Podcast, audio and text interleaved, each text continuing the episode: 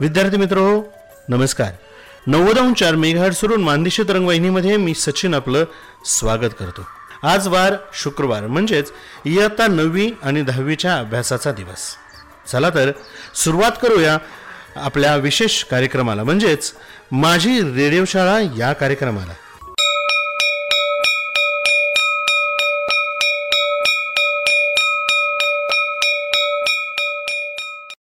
विद्यार्थी मित्र हो माझी रेडिओ शाळा या कार्यक्रमातील पाठ तुमच्यापर्यंत पोहोचवण्यासाठी आम्हाला जिल्हा शिक्षण व प्रशिक्षण संस्था सातारा शिक्षण विभाग प्राथमिक आणि माध्यमिक जिल्हा परिषद सातारा आणि रेडिओ विश्वास नाशिक यांचं बहुमोल सहकार्य मिळालेलं आहे.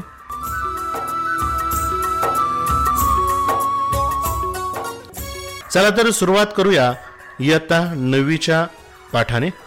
विद्यार्थी मित्र इयत्ता नववीच्या विद्यार्थ्यांनी आपली वह्या पुस्तके जवळ घेऊन बसायचं आहे जेणेकरून पाठ शिकवत असताना आपल्याला कोणतीही अडचण निर्माण होणार नाही.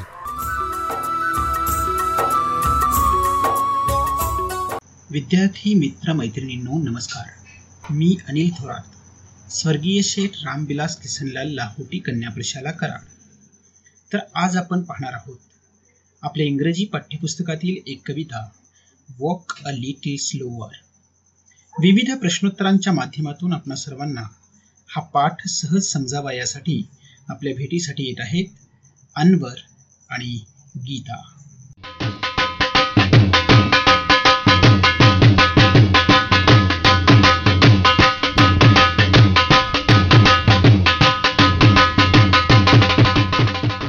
By the end of this lesson, you will understand about Father's Day.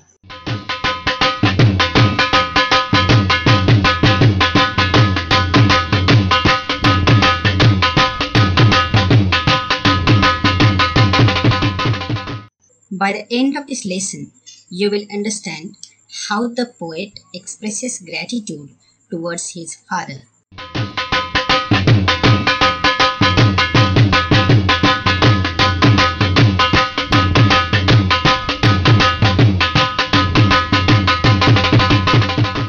By the end of this lesson, you will understand about the contribution of a father in everyone's life.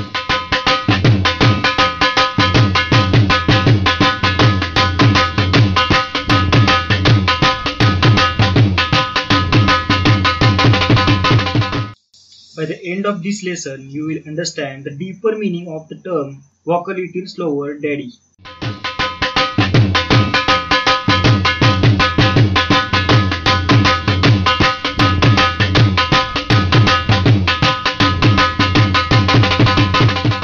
By the end of this lesson, you will understand to have respect for elders.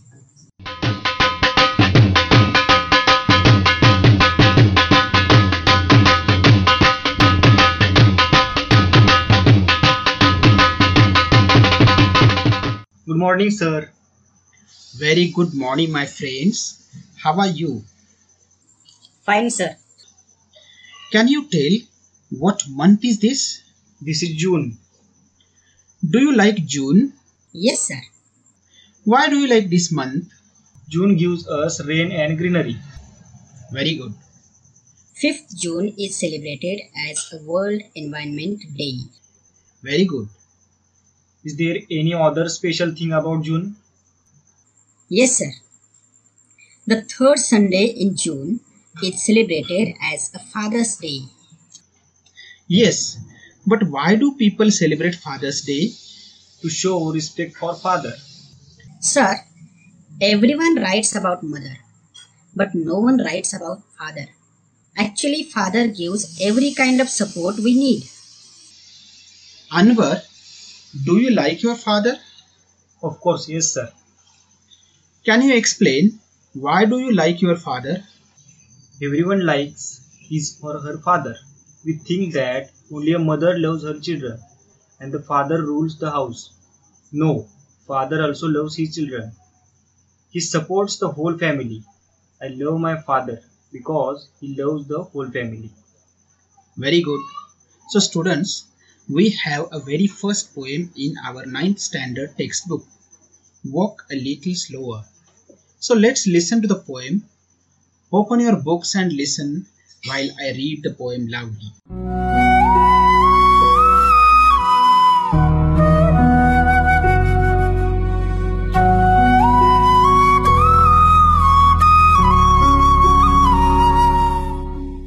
Walk a little slower, Daddy, said a little child so small. I am following in your footsteps and I don't want to fall. Sometimes your footsteps are very fast, sometimes they are hard to see. So walk a little slower, Daddy, for you are leading me. Someday, when I'm all grown up, you are what I want to be. Then I will have a little child who will want to follow me. And I would want to lead the right and know that I was true. So walk a little slower, Daddy, for I must follow you. Did you listen to the poem? Yes, sir. Then tell me, who is addressing this poem? A small child is addressing this poem. Very good. And to whom is he addressing in this poem? Sir, he is addressing his father. Now look at the first two lines. Walk a little slower, Daddy, said a little child so small. What do you find in these two lines? The child calls his father as daddy. And the second line, Anwar? It's a little child.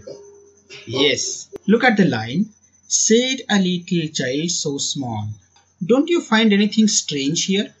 Yes, sir, a little child and so small. The poet has used the same thing with different words to show that the child is very small. But why does the poet use these two terms in the same line? He would have written, said a little child. Why did he say so small again? I think the poet wants to focus on the term that the child is very, very small, and no one should consider that it is a somewhat big child. Yes, sir. The poet wants to make the picture in the minds of the readers fix that it is a very small child. Okay, now read the next two lines in the first stanza. I am following in your footsteps and I don't want to fall. What is to follow? Simple, sir. Follow means to go or walk behind someone. Yes, just like when we go out, our pet dog follows us. When we have a cup of milk in our hands, our cat follows us. Right, sir? Absolutely. But who wants to follow here? A child or father? Simple. A child wants to follow his father. And can you guess what the child is afraid of? Yes, he is afraid of falling down. When do the children fall? Generally, when they try to walk fast. But do you see, here he says, I don't want to fall. Why is it so? Maybe his father is walking fast. Yes, sir. When the elders walk fast, the children try to walk fast and they fall. So, when father walks fast, the child tells him that he doesn't want to fall. Very good. Anwar, can you describe this stanza in brief? Yes, sir. A little child is following his father. He doesn't want to fall. So he requests his father to walk a little slower so that he can follow him safely. Okay, so let's see the second stanza.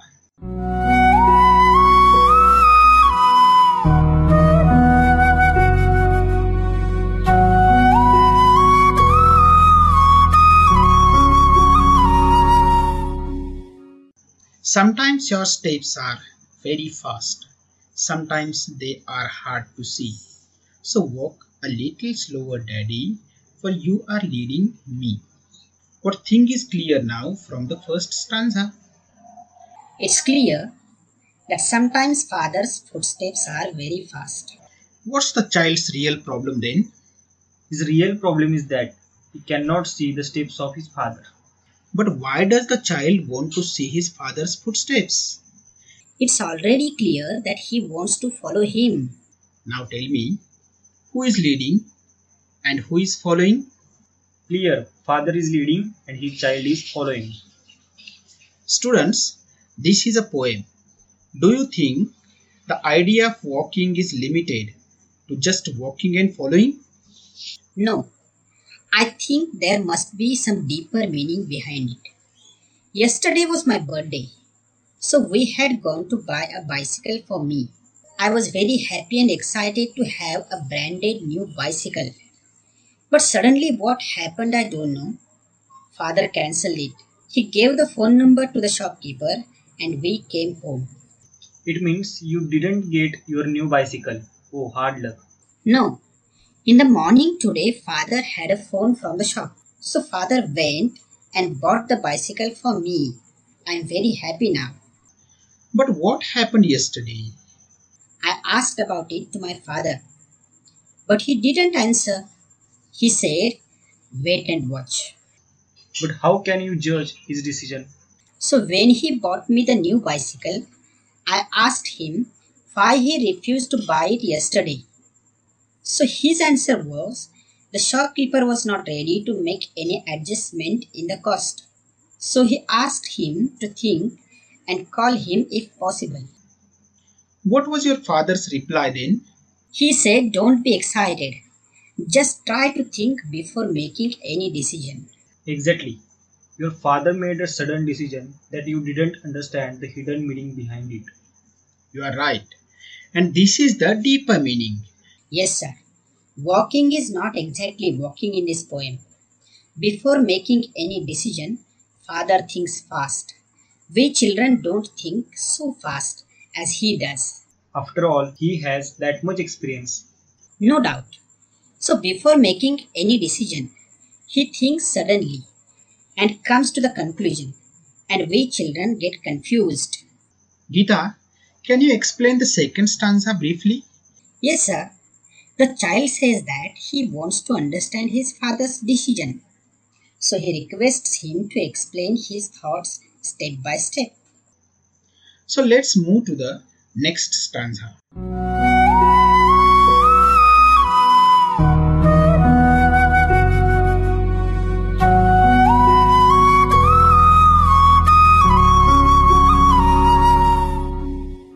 Someday, when I'm all grown up, you are what I want to be. Then I will have a little child who will want to follow me. So, what will happen someday? Someday the child will be a grown up person. Okay, and then what does he think? He thinks that he will be the father of his child. And what will his would be child want to do? His would be child will also want to follow his father. What similarity do you find in the child and his would be child? Both of them want to follow father. So, what can we say generally about the children? We can say that every child wants to follow their parents. Arnav, can you now explain the third stanza in brief? Yes, sir. The child thinks about his future. He thinks that one day, as his father wish, he will be grown up and he will have his own child. The child, like all other children, will want to follow his father.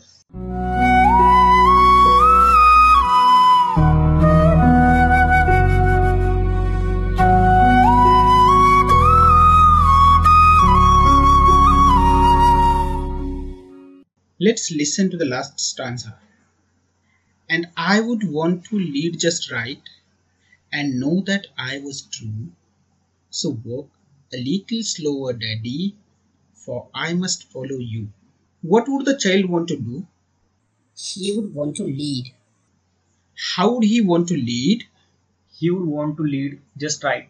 I don't understand what is just right leading. Right, sir. If father is leading right, his child will follow that right path. And if the father is not leading the right path, the child, of course, will follow the wrong path. And finally, he will indirectly guide his own child using the same wrong way. So, what do you understand from this poem? We learned that everyone must choose the right path in his or her life because he must consider that unknowingly his child is following the same path. So, what qualities of your parents or elders would you like to adopt? We would like to adopt the qualities like getting up early in the morning, honesty, truthfulness, and being friendly with everybody, just like the elders in our house. Very good. Students, can you explain the deeper meaning in the last stanza? Yes, sir. The child wants to know that his leading was true and right in every possible corner. So, before he became the father of his own child, he requested his father to walk a little slower so that he may understand how to think and how to make decisions. So, who is talking in this poem? The child is talking. To whom is he talking? He is talking to his father. Who will become a father someday? The child will become a father someday. Who does not wish to fall? The child does not wish to fall. What do you mean by falling? Falling means not to succeed. What does the child request his father? The child requests his father to walk a little slower and not to walk very fast. What is the tendency of every child? It is tendency of every child to follow his father. So, what should every father do? Every father should think before any step that his child is following his step. He will lead his child in the same way. So every father should choose the right path to lead. So, students, I want to share an interesting story with you.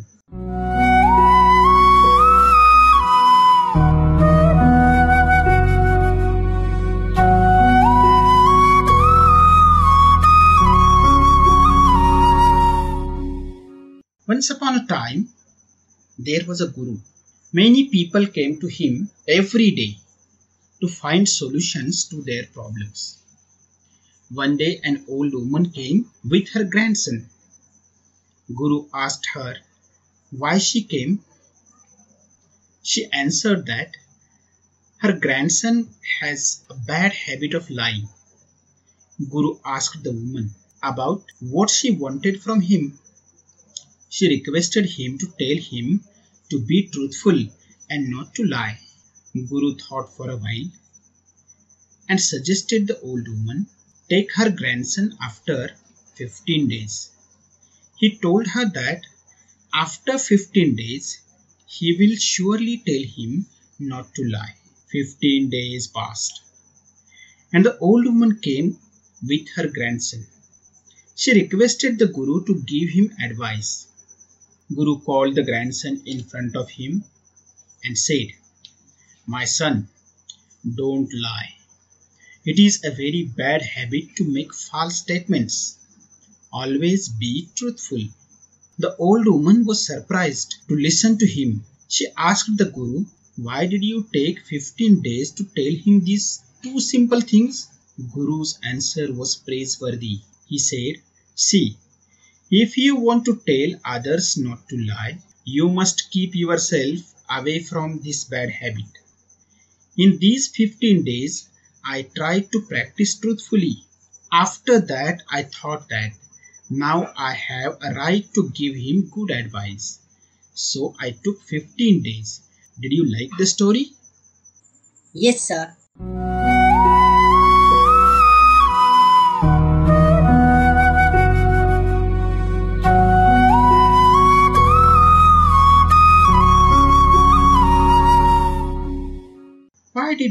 Take 15 days?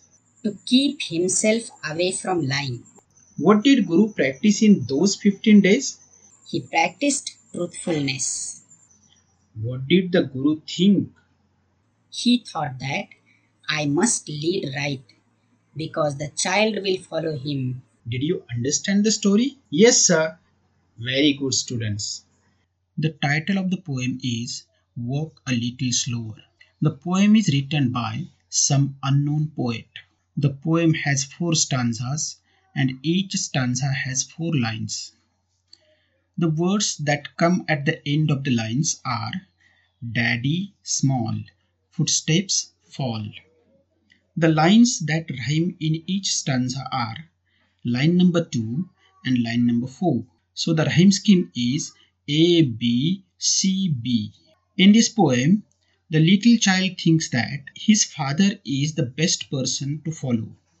He thinks that if he hurriedly tries to follow his father, he will fall. He wants to be as like as his father. He wants to be as prompt as him in making any decision. Sometimes he thinks that he doesn't understand the steps behind his father's decision making. The child seriously thinks about his future. He thinks that one day he will be grown up and will be a father of his child. His child will be eager to follow him. At that time, he wants to prove that he is leading just right. He wants to know that his steps are true and they can be undoubtedly followed by his child. So the child requests his father to walk a little slower. Students, I hope now you understand the poem well.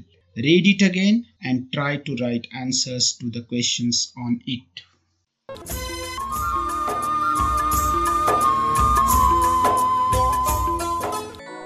नमस्कार या कार्यक्रमात मी सौ Sandhya Aher Purushottam English school Nashik road या अभ्यासमालेत सर्वांचे मनापासून स्वागत करते.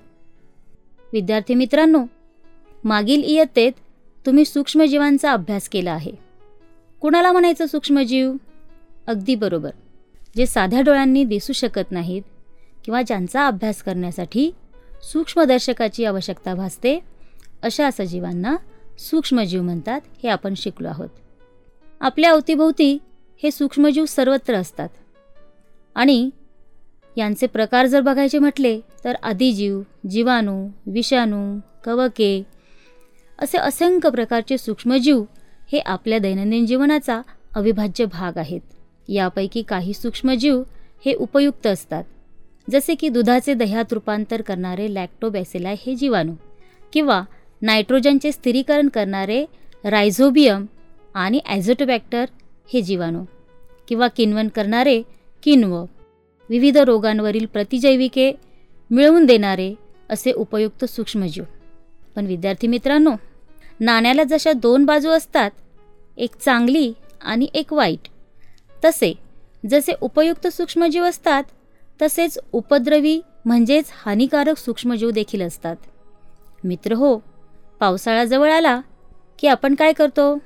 चमड्याच्या वस्तू जर असतील तर त्या व्यवस्थित पॉलिश करून आणि प्लास्टिकच्या पिशवीत गुंडाळून सुरक्षित ठेवून देतो. असे जर नाही केले तर काय होईल? अगदी बरोबर. चामड्याला बुरशी लागेल व त्या वस्तू लवकर कुजतील आणि लवकर फाटतील खराब होतील. पावसाळ्यात हवेमध्ये असलेले सूक्ष्मजीवांचे बीजाणू ओलावा मिळाला की लगेच सुती कापड गोंडपाट चामडी वस्तू लाकूड अशा कार्बनी पदार्थांवर रुजतात. कवकांचे तंतू या पदार्थात खोलवर शिरतात आणि तिथे त्या स्वतःचं पोषण आणि प्रजनन करतात.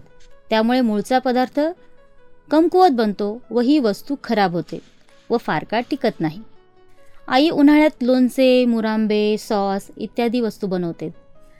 कधीकधी बरणी उघडी राहिली की आतमध्ये काळी पूड किंवा पांढऱ्या रंगाच्या चकत्या आपल्याला दिसतात.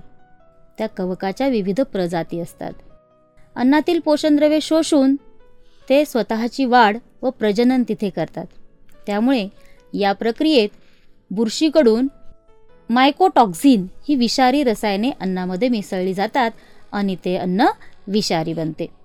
बरेचदा आपण अन्नातून विषबाधा झाल्याच्या बातम्या ऐकतो वाचतो. हे अन्न विषारी कसे बनते? तर शिजवलेले अन्न खराब करणारे जीवाणू म्हणजेच क्लॉस्ट्रिडियम या जीवाणूच्या जवळपास शंभर प्रजाती आहेत. काही स्वतंत्रपणे मातीत जगतात तर काही मानवी व इतर प्राण्यांच्या अन्नमार्गात आढळतात. हे जीवाणू दंडाणू असून प्रतिकूल परिस्थितीत बाटलीच्या आकाराचे बीजाणू म्हणजेच एंडोस्पोअर तयार करतात. यांचे वैशिष्ट्य म्हणजे हे जीवाणू ऑक्सिजनचे हवेतील सर्वसामान्य प्रमाण सहन करू शकत नाहीत कारण ते विनॉक्सी परिस्थितीमध्ये वाढतात. क्लॉस्टिडियमच्या प्रजाती क्लॉस्टिडियम टिटॅनी क्लॉस्टिडियम परफ्रिंजन्स क्लॉस्टिडियम बोट्युलिन क्लॉस्टिडियम डिकिसाईल इत्यादी आहेत. विद्यार्थी मित्रांनो या संदर्भामध्ये एक शास्त्रज्ञाचा परिचय आपल्याला मी तुम्हाला करून देणार आहे.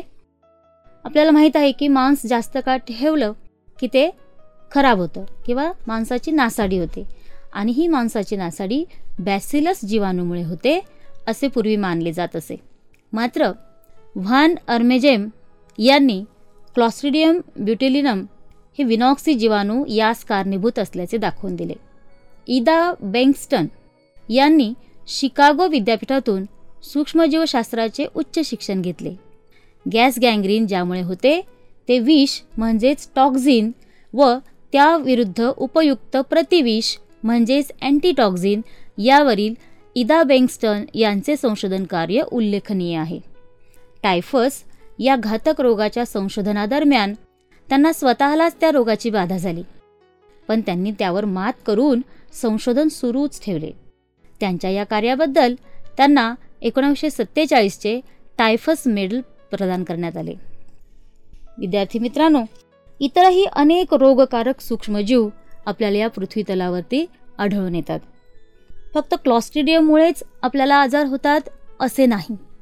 मग अनेक इतर प्रकारच्या प्रजातीचे जीवाणू विषाणू आदिजीव कवके हे सूक्ष्मजीवसुद्धा अनेक मानवी रोगांसाठी किंवा वनस्पतींमधील रोगांसाठी कारणीभूत ठरतात. जीवाणूंपेक्षाही आकाराने सूक्ष्म असणाऱ्या व फक्त सजीव पेशीतच वाढ व प्रजनन करणाऱ्या विषाणूंबद्दल तुम्हाला माहिती असेलच. विद्यार्थी मित्रांनो बहुतांश रोग हे विषाणू जीवाणू व काही आदिजीव व कवकांमुळे होतात.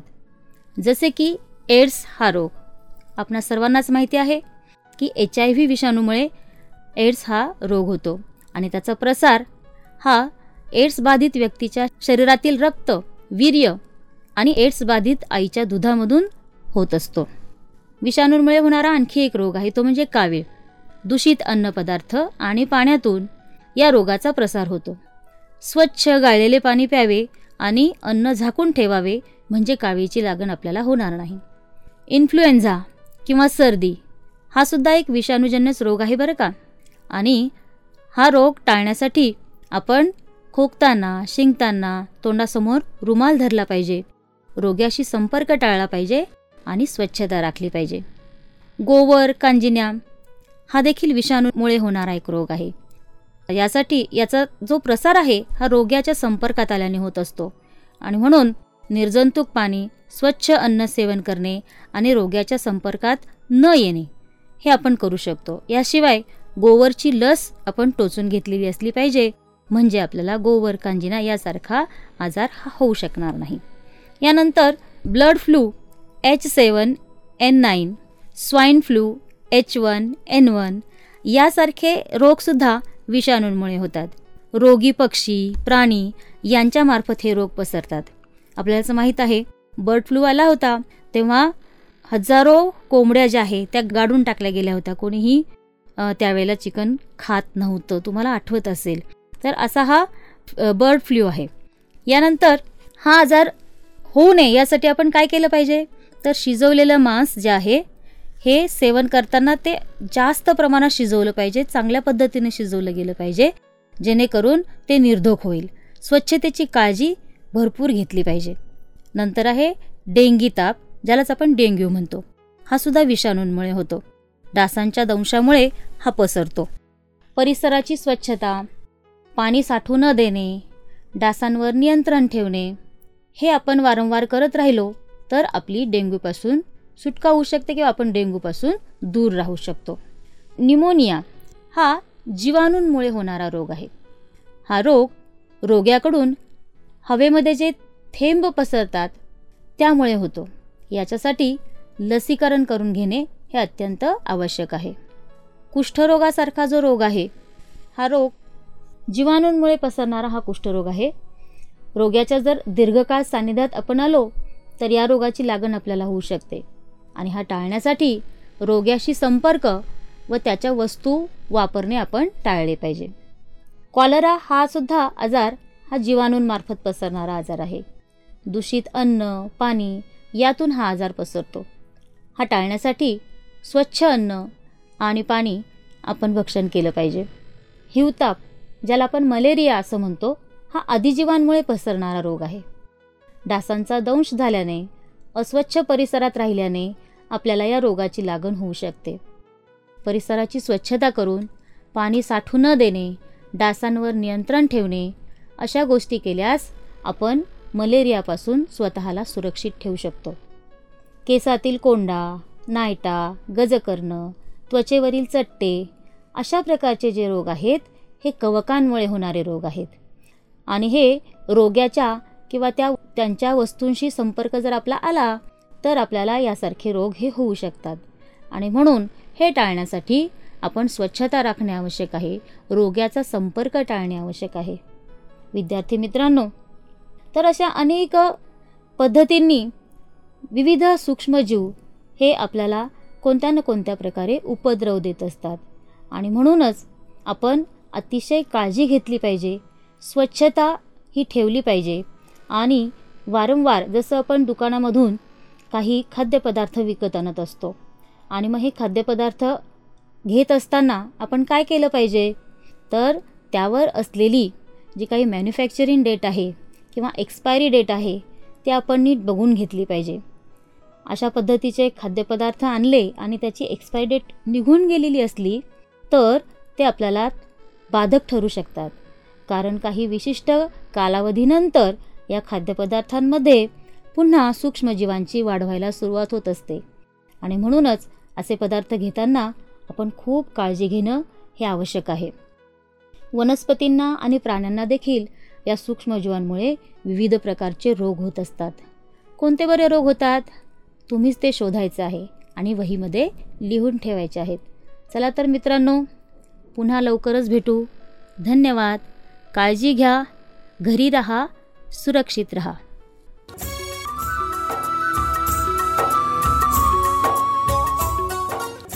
विद्यार्थी मित्र हो आता या नववीच्या पाठानंतर आपण अभ्यास करणार आहोत. इयत्ता दहावीचा. दहावीच्या हे विद्यार्थ्यांना सूचना की आपल्या बरोबर पाठ्यपुस्तके आणि वह्या जवळ घ्याव्यात जेणेकरून पाठ शिकवत असताना त्या पाठावर आपल्याला लक्ष केंद्रित करता येईल.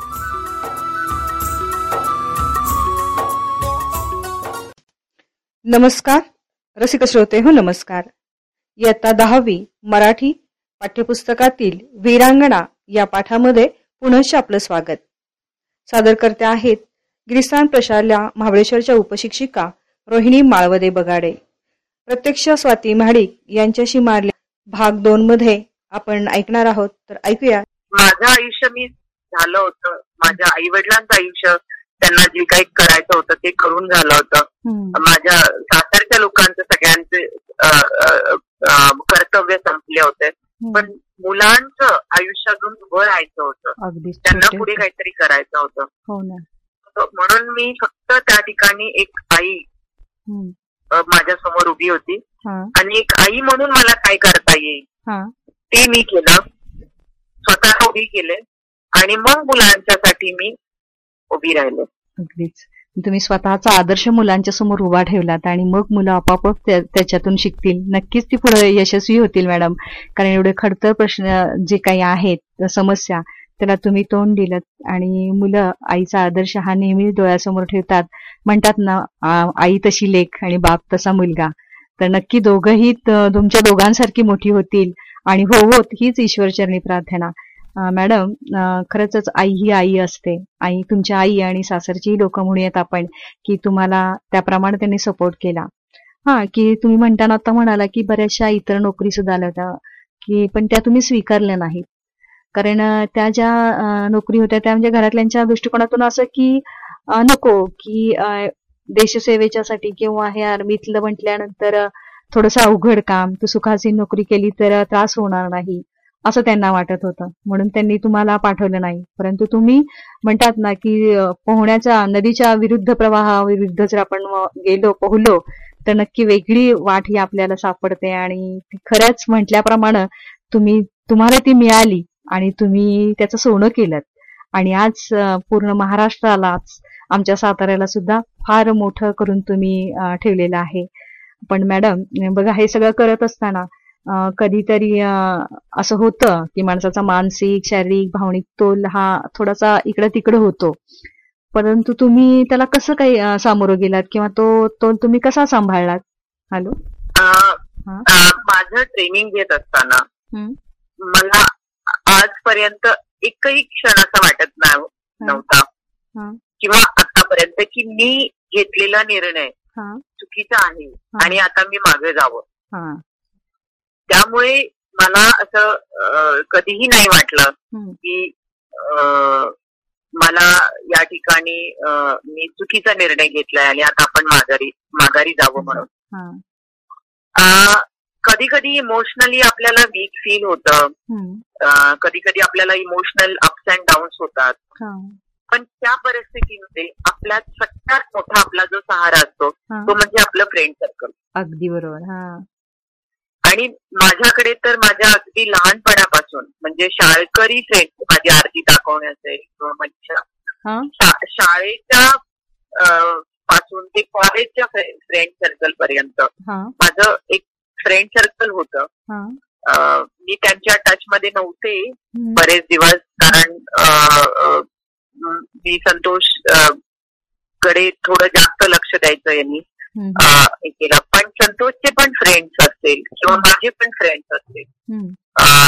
ज्या वेळेस मला असं वाटेल की मला आता असं संतोषची आठवण येते किंवा मी फोन उचलून माझ्या फ्रेंड्सना फोन करायचे.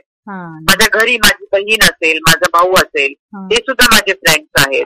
त्यांना मी फोन करायचे. त्यामुळे एक गोष्ट नेहमी लक्षात ठेवावी की मित्र परिवार हा नेहमी जोडून ठेवावा. आणि तोच व्यक्ती जेव्हा सक्सेसफुल असतो ज्याचे रिलेशनशिप चांगले असतात आपल्या फ्रेंड सर्कल्स बरोबर. त्यामुळे मी अशा परिस्थितीमध्ये माझ्या मित्र परिवाराने मला खूप साथ दिली. जेव्हा पण मला गरज लागली त्यावेळेस मी कॉल करायचे आणि जे वाटेल ते बोलायचं. बिकॉज ते ते तुम्हाला खरं ओळखतात. त्यांच्या पुढे आपण नाटक नाही करू शकत कुठल्याही गोष्टीचं. त्यामुळे माझे शाळेचे फ्रेंड सर्कल किंवा कॉलेजचे फ्रेंड सर्कल माझ्या बरोबर होते. आणि आता मी स्टेबल झालेली आहे. बरोबर आहे. की खरंच मैत्रीण मित्र हे घरातले जसे आई वडील किंवा बहीण भाऊ असतात तसे खऱ्या अर्थानं मित्रमैत्रीण हे लहान वयापासून कॉलेज वयीनमध्ये पण आणि आताही आपण म्हणूयात खूप गरजेचे असतात. कारण ही मैत्री आहे. ही मैत्रीच आपल्याला खऱ्या अर्थानं प्रत्येक म्हणजे आपला जीवनामध्ये घडलेला प्रत्येक प्रसंग प्रत्येक गोष्ट आपण तिच्याबरोबर शेअर करत असतो. आणि तीच मैत्री आपल्याला फार मोठं एक दुःख दूर करते. आणि सुखाचा वाटा किंवा एक प्रेरणा ही मैत्री आपल्याला देत असते आणि त्याच्यातून आपण मोठं होत असतो. असा मित्रपरिवार तुम्हाला लाभलेला आहे. खरंच त्या मैत्रीला देखील सॅल्यूट करते मी. आणि आपल्या या पुढच्या प्रश्नाकडे वळते की बघा की जसं आता तुम्ही सांगितलंच की या यशामध्ये म्हणूयात आपण किंवा या प्रवासामध्ये मैत्री उपयोगाला आली. संतोष महाडिक तर आहेतच पण आणखीन एखादी मुलाची किंवा मुलाचा आदर्श हा तुमच्या डोळ्यासमोर कोण होतं? कोण व्यक्ती होती? काही सांगाल?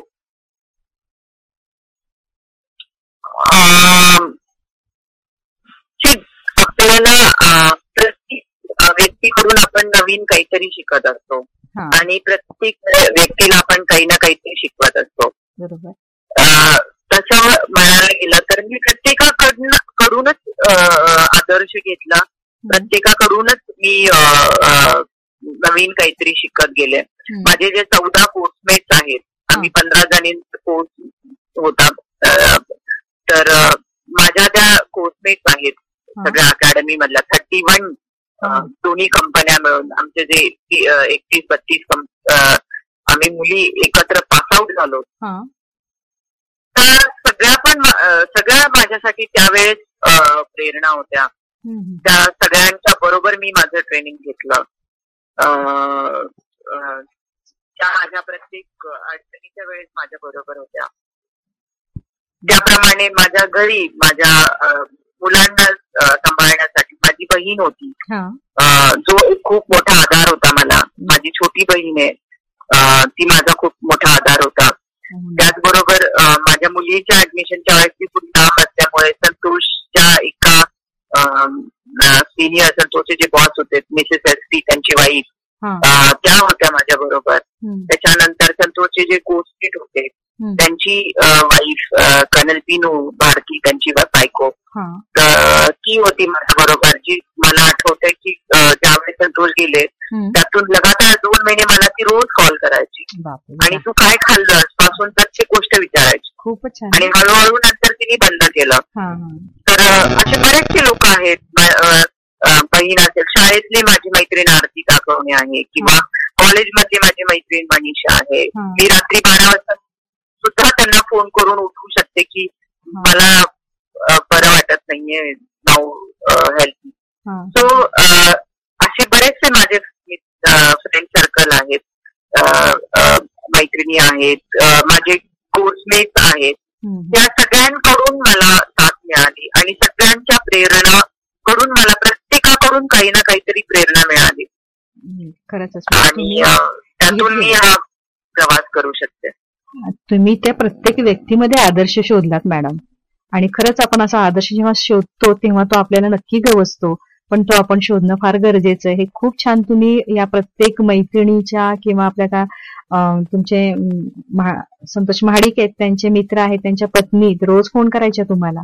एवढी मोठी माणसं असतात की जे आपल्याला पुढे उभं राहण्यासाठी फार मोठा आधारस्तंभ ठरतात. तर अशी लोक तुम्हाला मिळाली आणि खरंच त्या देव व्यक्तींना तुम्ही फार मोठं समजून त्यांचा एक मी म्हणेन हात धरून तुम्ही पुढे गेलात आणि त्यांनी देखील तुम्हाला सगळ्यांना खूप अशी मोलाची साथ दिली. तुमच्या या मैत्रिणींना तुमच्या या घरातली बहीण पण तुमची की तिने पण तुमच्या मुलांकडे लक्ष दिलं. खरंच एक म्हणतात ना की आईसारखीच मावशी असते आणि मावशीने फार मोठं सहकार्य अशी मावशी लाभली. ह्या मुलांचं देखील सद्भाग्य आहे. त्या मावशीला देखील सॅल्यूट मी करेन नक्कीच कारण घरातला मोठा हा आधार जर नसता तर आपण पुढे जाऊ शकलो नसतो. आणि त्यामुळं मला असं एक विचार असं वाटतं की कार्तिकी हो ना? आणि स्वराज ही तेव्हा खूप छोटी होते मला ते दुसरीत वगैरे असेल स्वराज. मग त्या दोघांना केजी मध्ये होता. का? हा सॉरी तर मग एवढी छोटी मुलं हो. पण त्या मुलांनी देखील तुम्हाला फार मोठं सहकार्य केलं. तर त्या दोघांबद्दल थोडं सांगाल? थोडस बोलाल? कार्तिकी थोडी मोठी होते त्यामुळे तिला वडील माहिती होते. हा. तिला वडिलांबद्दल आठवण येणं साहजिक होतं. पण स्वराजला वडील नाही माहिती. आणि त्याला जर असं विचारलं तर त्याला नाही आठवत. त्याला आठवण करून द्यावी लागते. की तू बाबांबरोबर म्हणजे हे करायचा चालायचा. आणि त्याला मग व्हिडिओ दाखवावे लागतात. त्याला आठवत नाही पण त्याला व्हिडिओ दाखवावे लागतात. की हे बघ तू इथे बाबांबरोबर अशी मस्ती करत होता. तर तो खूप लहान होता. त्यामुळे त्याला असं बाबांना तो जास्त मिस नाही करत. पण येस कार्तिकी मिस करते. सुरुवातीला तिला पण इमोशनली खूप आय डोंट नो पण मला असं वाटतं की तिला पण इमोशनली खूप त्रास झाला असेल या सगळ्यातून बाहेर पडण्यासाठी. पण ती थोडी मोठी आणि मॅच्युअर आणि समजूतदार आहे. थोडासा मला असं वाटतं की ती थोडी लवकर मॅच्युअर झाली. ते मला नको होतं. मुलांनी वयाच्या आधी मॅच्युअर होऊ नये जनरली खेळणार पण ती ती लवकर मॅच्युअर झाली. जसं तिच्या अंगावरती जबाबदारी आल्यामुळे. पण मी प्रयत्न केला की त्या दोघांना बालपणच राहावं म्हणून. बरोबर आहे की बालपणातले अजूनही तसाच आहे. स्वराज अजूनही तसाच आहे पण तिला थोडस बाबांची आठवण येते. येणार येणार. बरोबर तुमचे विचार खूप छान आहेत की बालपण हे बालपणच मिळायला पाहिजे मुलांना अनुभवायला. लवकर मॅच्युरिटी नाही यायला हवी. परंतु असू देत. आली मॅच्युरिटी तरी नक्कीच तिने थोडाफार अनुभव घेईल अजून पुढे जाईल. आणि साथ तुम्हाला ती खूप छान देईल. तिचा फोटो पाहिल्यानंतरच वाटतं की ती तुमच्यासारखीच तयार होईल. तर कार्तिकी आणि स्वराजला देखील या पुढील भावी आयुष्यासाठी छान अशी शुभेच्छा देते. गोड गोड अशा आशीर्वादही देते. आणि आपण पुढे जाऊयात. की पुढं मी असं म्हणेन की मॅडम हे करत असताना ट्रेनिंग घेत असताना काही छान आणि बऱ्यापैकी अनुभव आले असतील. पण एखादा छान असा अनुभव वेगळा नॉटी आम्हाला ऐकायला आवडेल. याचे अनुभव तर खूप आहेत. नॉटी अनुभव मी तर आमच्या पूर्ण कोर्समध्ये खूप लाडकी होते सगळ्या माझ्या पोस्टमेट्सची आणि त्यावेळेस मला काम व्हायचं नाही. म्हणजे आता वयाचा पण थोडासा फरक पडतो. मी सगळं करायचे पण मला ते पटपट नाही व्हायचं. जसं आम्ही आम्हाला सकाळी पीटी गेम आणि परत जाऊन परत क्लास अटेंड करायचा असतो. आठ वीस plus you have to be in a class PT attend करून गेम्स अटेंड करून पाय थकून जायचे. सपोज बाय चान्स मी कधी उशीर झाला आणि टीएस मला विचारायचे की व्हॉट हॅपन तो माझं उत्तर ऐकून सगळे एकदम हसायला लागले क्लासमध्ये sir my leg were not cooperating माझे पाय मला साथ देत नाहीये. So that used to be funny incident असे असे इन्सिडेंट खूप असायचे. माझे कोर्समेट्स म्हणायचे मॅम तुम्ही आप कब क्या बोल दोगे समझ में नहीं आएगा की हम बहुत डर जाते नाही पण विशेष आहे ना की तुम्ही त्या ट्रेनिंगला बोला बोला. त्यानंतर मी जे रशीवरती जाऊन अर्धी रशी मला खाली बघितले की चक्कर येते. ऍक्च्युली तर ज्यावेळेस मी रशी चढायची त्यावेळेस अर्ध्या रशीवरती जाऊन उभी राहायचे. म्हणजे पकडून राहायचे. आणि म्हणायचे मी नाही आता वरती जाणार इथून पुढे.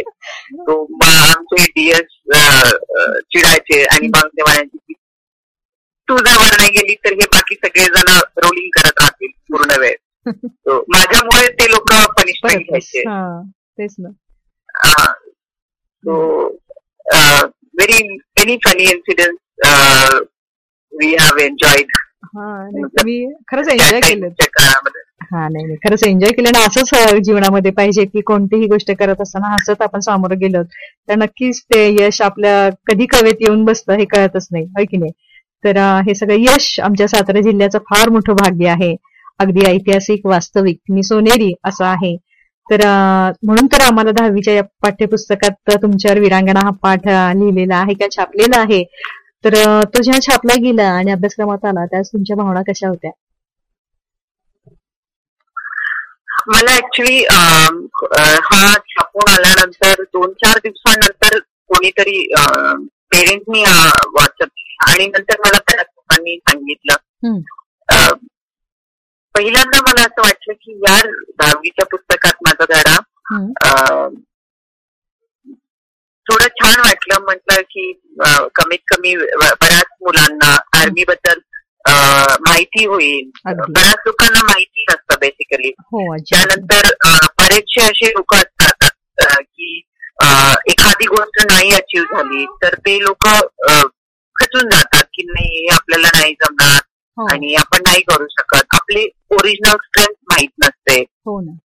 तर माझ्या या धड्यामुळे कमीत कमी त्यातले दहा पर्सेंट लोकांना जरी असं वाटलं की नाही मी काहीतरी करू शकतो आणि माझे ओरिजिनल स्ट्रेंथ काय करू शकतो तरी दॅट विल बी मोठं अचिव्हमेंट असेल. नाही खूपच खरंच. मॅडम या पाठामुळे ना खूप जणांना ही माहिती झाली. खरंच माहिती नव्हतं बऱ्याच जणांना नसतं माहिती. परंतु फार मोठी प्रेरणा तुमच्या या पाठांमुळे आमच्या मुलांना नाही आपल्या मुलींना देखील काही स्त्रियांना देखील ही मिळणार आहे ही मोठी प्रेरणा. तर शेवटी जाता जाता मी एवढंच विचारेन की या मुलाखतीमधून खूप मुलं तुम्हाला ऐकतायत तुमचा आदर्श घेतायत. काही मुली तुमच्याकडून आयुष्य कसं जगायचं याची प्रेरणा घेणार आहेत? तर जाता जाता या मुलांना आणि या मुलींना तुम्ही काय संदेश द्याल?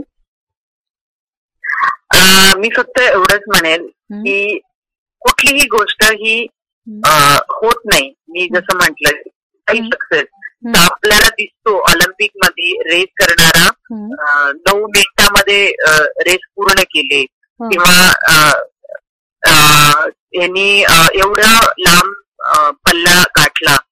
तर ती तेवढ्या पुरता मर्यादित नसते त्या पाठीमागची जी मेहनत असते ती खूप आधीपासून सुरू झालेली असते त्यामुळे कोणतंही शॉर्ट. नसतं नसतं बरोबर आहे. जरी मी दीड वर्षामध्ये ऑफिसर झाले असले. तरी दीड वर्षामध्ये कोणी ऑफिसर होऊ शकत नाही. त्यासाठी तुम्हाला. स्वतःला प्रत्येक पायरीवरती अपग्रेड करायला हवं आणि फक्त कॉम्पिटिशन जे असतं. ते शेजारच्या बरोबर नाही. तर स्वतः बरोबर करायला हवं खूप खूप छान मॅडम आणि हं. विचार करायला पाहिजे की. माझा जो माझे जे आजचे स्किल्स आहेत. आणि मी जो आज आहे. तो माझ्या कालपेक्षा चांगला असायला हवा बेटर असायला हवा खूप आणि माझा जो उद्याचा मी आहे. तो मी आजच्या पेक्षा बेटर कसा होईल आणि आजच्या पेक्षा चांगला कसा होईल स्किलनी ज्ञानाने किंवा आपल्या अनुभवाने. त्यासाठी आपण नेहमी काही ना काहीतरी नवीन करत राहिलं पाहिजे. नवीन शिकत राहिलं पाहिजे. खूप खूप मस्त मॅडम संदेश तुम्ही दिलेला आहे. खरंच तुम्ही ते जगताय करताय आणि त्यामुळं इथपर्यंत तुम्ही येऊन पोचलेला आहात. म्हणतात ना पल्याड आहे प्रकाश तिष्ठत पल्याड आहे प्रकाश तिष- तिष्ठत. उजेडाची घेऊन फुले उजेडाची घेऊन फुले. नको घाबरू पंख आवरू. नको घाबरू पंख आवरू. आणावरा आकाश खुले आकाश खुले.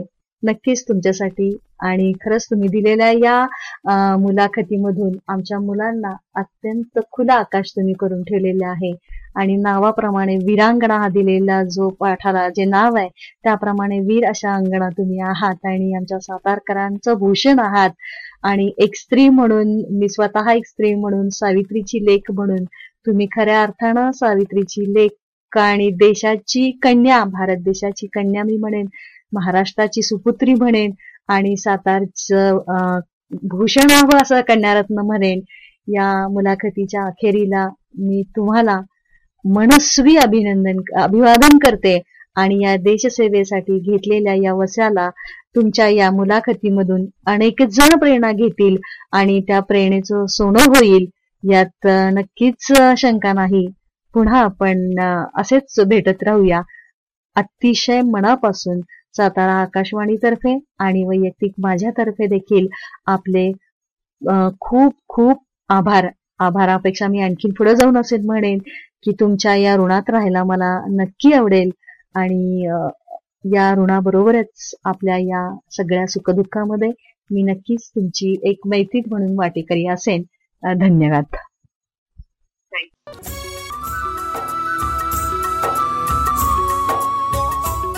नमस्कार श्रोते हो मी भाऊसाहेब नेहरे. या खास दहावीच्या विद्यार्थ्यांसाठी दहावी मराठी माध्यम भूगोल या विषयाकरिता तुमच्या सर्वांचे मनपूर्वक स्वागत करताना आम्हा गुरुजनांना शिक्षण सर्वांसाठी या माध्यमातून हितगुज चर्चा संवाद साधताना मनस्वी अति आनंद होत आहे. त्याचप्रमाणे तुम्हालाही हा संवाद ऐकताना मागील वर्षाचे स्मरण होऊन भूगोल हा विषय किती सोपा सरळ व सहज आनंद देऊन जातो याची प्रचिती आणि तुमच्या मनात निर्माण होणारा विश्वासाचा क्षण म्हणजे चला तर मग रमूया दंग होऊया आनंद घेऊया या सुंदर ज्ञानाच्या वाटेवरून मनोरंजक मोहक व मनोरम भूगोलाच्या अविस्मरणीय ज्ञानरचनावादाच्या दिशेने मार्गक्रमण करूया. चला भूगोल शिकूया निसर्गाकडे नव्या दृष्टीने पाहूया. विद्यार्थ्यांना सामावून घेणारा निसर्ग ऊन पाऊस थंडीच्या रूपाने तुम्हाला सारखा भेटत असतो. अंगाशी खेळणारी वाऱ्याची झुळूक आल्हादायक वाटत असते. अशा अनेक नैसर्गिक घटना यामुळे भूगोल विद्यार्थ्यांना सतत निसर्गाकडे नेण्याचा प्रयत्न करतो.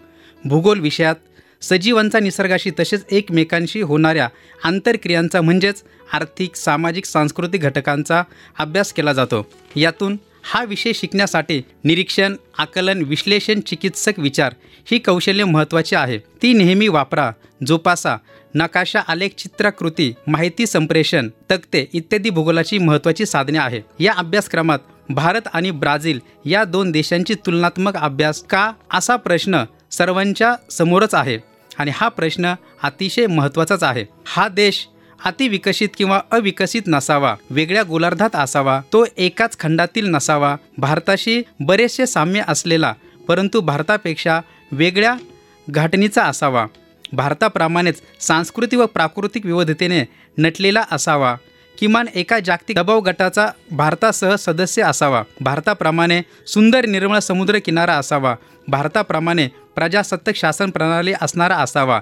ऐतिहासिक पार्श्वभूमीत काही समान स्थळे असावीत अशा अनेक मुद्द्यांना अनुसरून ब्राझील देशाची अभ्यासासाठी निवड करून अध्यापन रंजक होऊन विद्यार्थी आनंददायी पद्धतीने ज्ञान रचनावाद समजून घेतील व भूगोलाच्या पाठांमध्ये रममान होतील. विद्यार्थी हा भूगोल विषयाचा महत्त्वाचा केंद्रबिंदूच आहे आणि या केंद्रबिंदूला लक्षात ठेवून भूगोलाचे अध्यापन भाषण संभाषण कथाकथन चर्चा संवाद या स्वरूपाने असणे आवश्यकच आहे. अभ्यासक्रमातील क्षेत्रभेट हा महत्त्वाचा पहिला पाठ होय. क्षेत्रभेट ही भूगोलाची महत्त्वाची अभ्यास पद्धती असून याद्वारे भौगोलिक संकल्पनांचा व घटकांचा प्रत्यक्ष अनुभव घेता येतो. आज आपण उस्मानाबाद जिल्ह्यातील नळदुर्गपासून रायगड जिल्ह्यातील अलिबाग येथील क्षेत्रभेटीचा प्रवास माध्यमातून अभ्यास करणार आहोत. विद्यार्थी मित्रांनो आपण नळदुर्ग या पाठामध्ये नळदुर्ग हा जो घटक आहे या घटकाच्या माध्यमातून क्षेत्रभेट क्षेत्रभेटीची दरम्यान तुमची परीक्षण क्षमता विकसित करून भूरचना जलाशय वनस्पती मृदा शेती मानवी वस्त्या आकृतिबंध यांचे निरीक्षण करणार आहोत. क्षेत्रभेटीचे महत्त्व अतिशय महत्त्वाचं आहे. एखाद्या ठिकाणी जाऊन त्या ठिकाणाची जास्तीत जास्त माहिती गोळा करणे म्हणजे क्षेत्र होय. क्षेत्रभेट ही निवडत असताना त्या ठिकाणी आपण आपलं कौशल्य वापरणं अतिशय महत्त्वाचं आहे.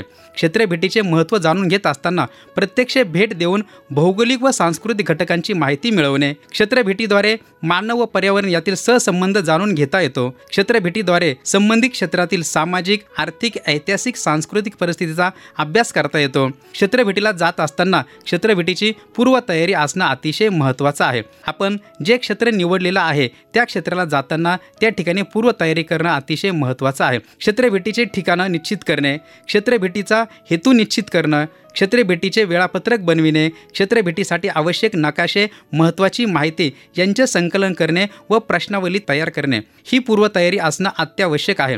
क्षेत्रभेटीसाठी उपयुक्त साहित्यसुद्धा असणं अतिशय महत्त्वाचं आहे. कारण ज्या क्षेत्राला आपण भेट देत आहोत त्या क्षेत्रातून आपल्याला अतिशय महत्त्वाची माहिती मिळते आणि भूगोल हा जो घटक आहे तो घटक अतिशय आनंददायी असा होत असतो. म्हणून क्षेत्रभेटीसाठी उपयुक्त साहित्य असणं महत्त्वाचं आहे. नोंदवही असेल नमुना प्रश्नावली असेल पेन पेन्सिल मोजपट्टी होका यंत्र नमुना गोळा करण्यासाठी कागदी पिशव्या विद्यार्थी मित्रांनो या ठिकाणी कागदी पिशव्या अतिशय महत्त्वाचं आहे. कारण बरेचसे विद्यार्थी प्लास्टिक तर करायचं आहे म्हणून कागदी पिशव्या असणं महत्त्वाचं आहे. नकाशा असेल कॅमेरा असेल दुर्बीण प्रथमोपचार पेटी इत्यादी साहित्य आपल्यासोबत असणं अतिशय महत्त्वाचं आहे. विद्यार्थी मित्रांनो आपण ज्या क्षेत्राला भेट देत आहोत त्या क्षेत्राला जात असताना काही खबरदारीसुद्धा घेणं अतिशय महत्त्वाचं आहे.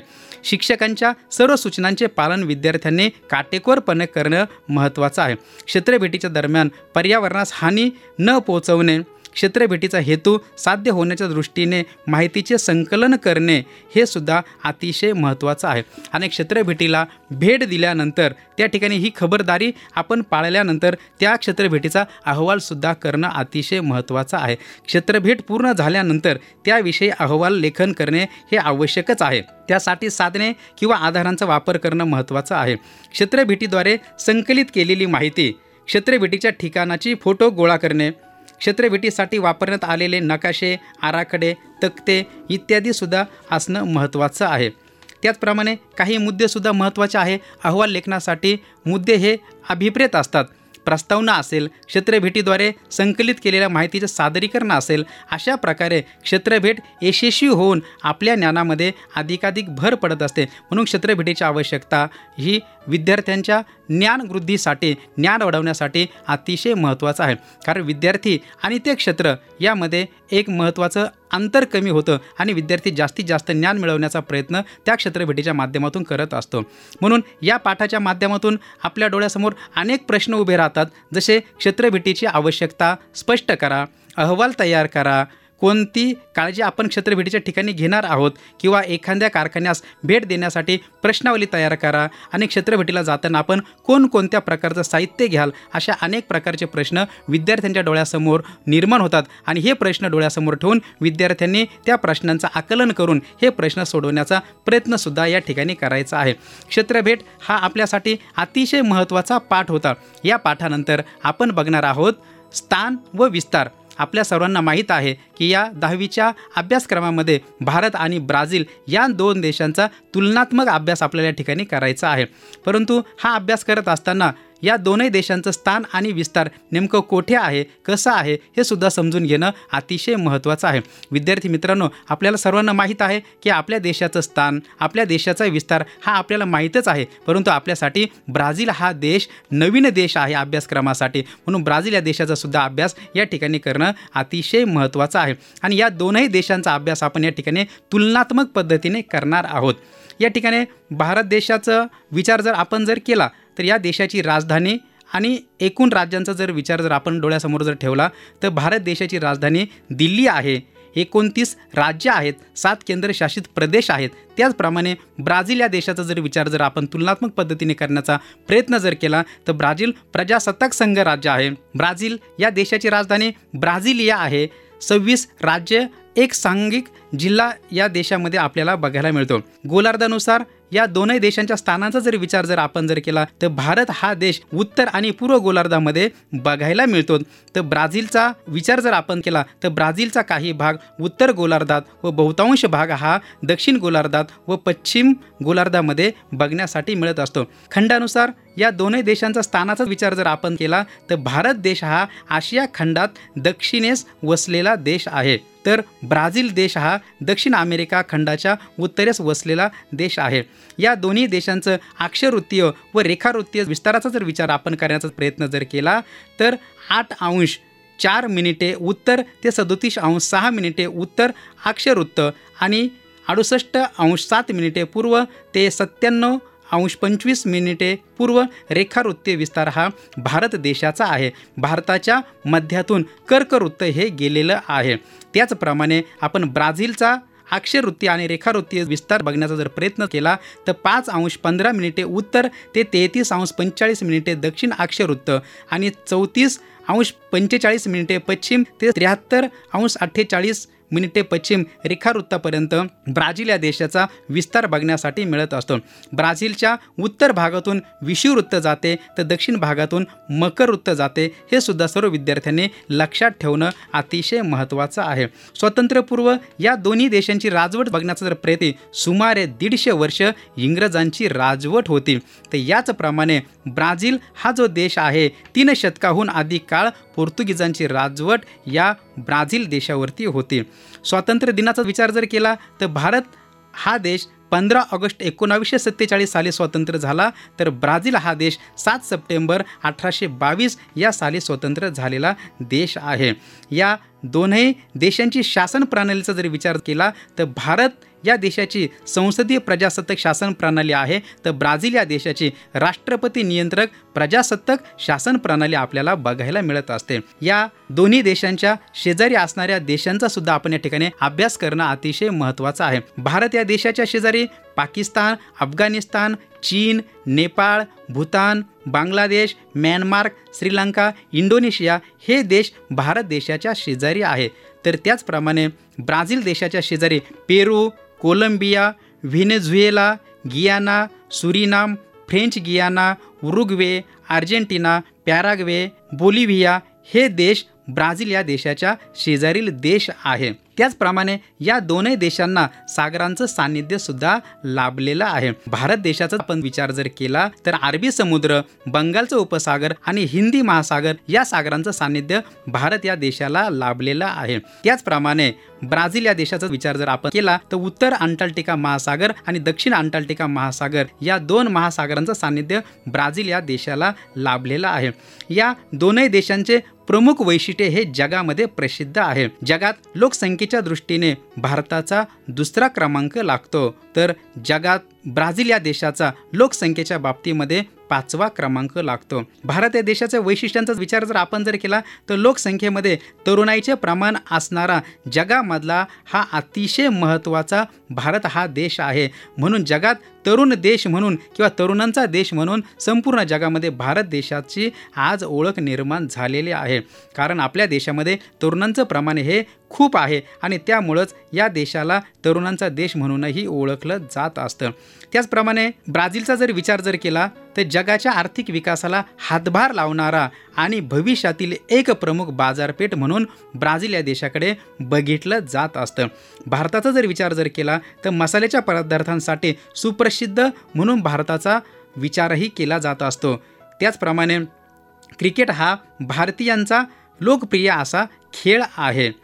त्याचप्रमाणे ब्राझीलचा जर विचार जर केला तर कॉफीसाठी प्रसिद्ध असणारा जगातील ब्राझील हा एक अतिशय महत्त्वाचा देश आहे. म्हणून या देशाला जगाचा कॉफी पॉट असेही म्हटले जात असते. नृत्य प्रकारांचा विचार पण जर केला तर भारत या देशामध्ये कथकली भरतनाट्यम हे नृत्य प्रकार मोठ्या प्रमाणामध्ये आम्हाला बघायला मिळत असतात.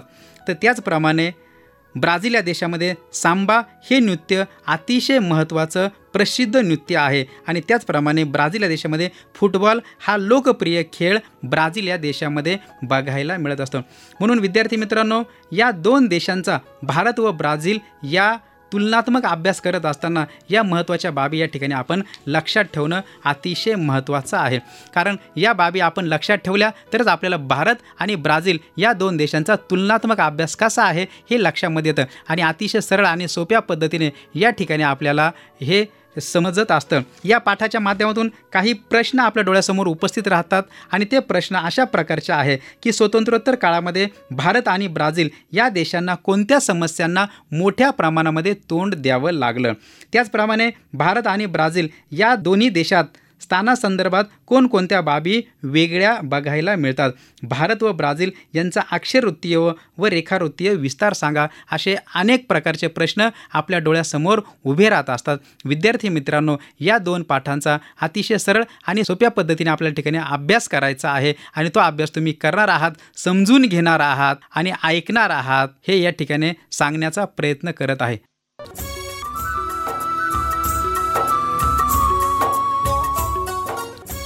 विद्यार्थी मित्र हो या ठिकाणीच आमची माझी रेडिओ शाळा हा कार्यक्रम समाप्त होत आहे. आपली पुन्हा भेट होईल आमच्या पुढील कार्यक्रमामध्ये. आपल्या काही शंका आणि सूचना असतील तर त्यासाठी माझ्याशी संपर्क साधा. माझा संपर्क क्रमांक आहे शहाऐंशी डबल झिरो दोनशे बहात्तर सहाशे नव्याण्णव. चला तर भेटूयात आमच्या पुढील सभेमध्ये.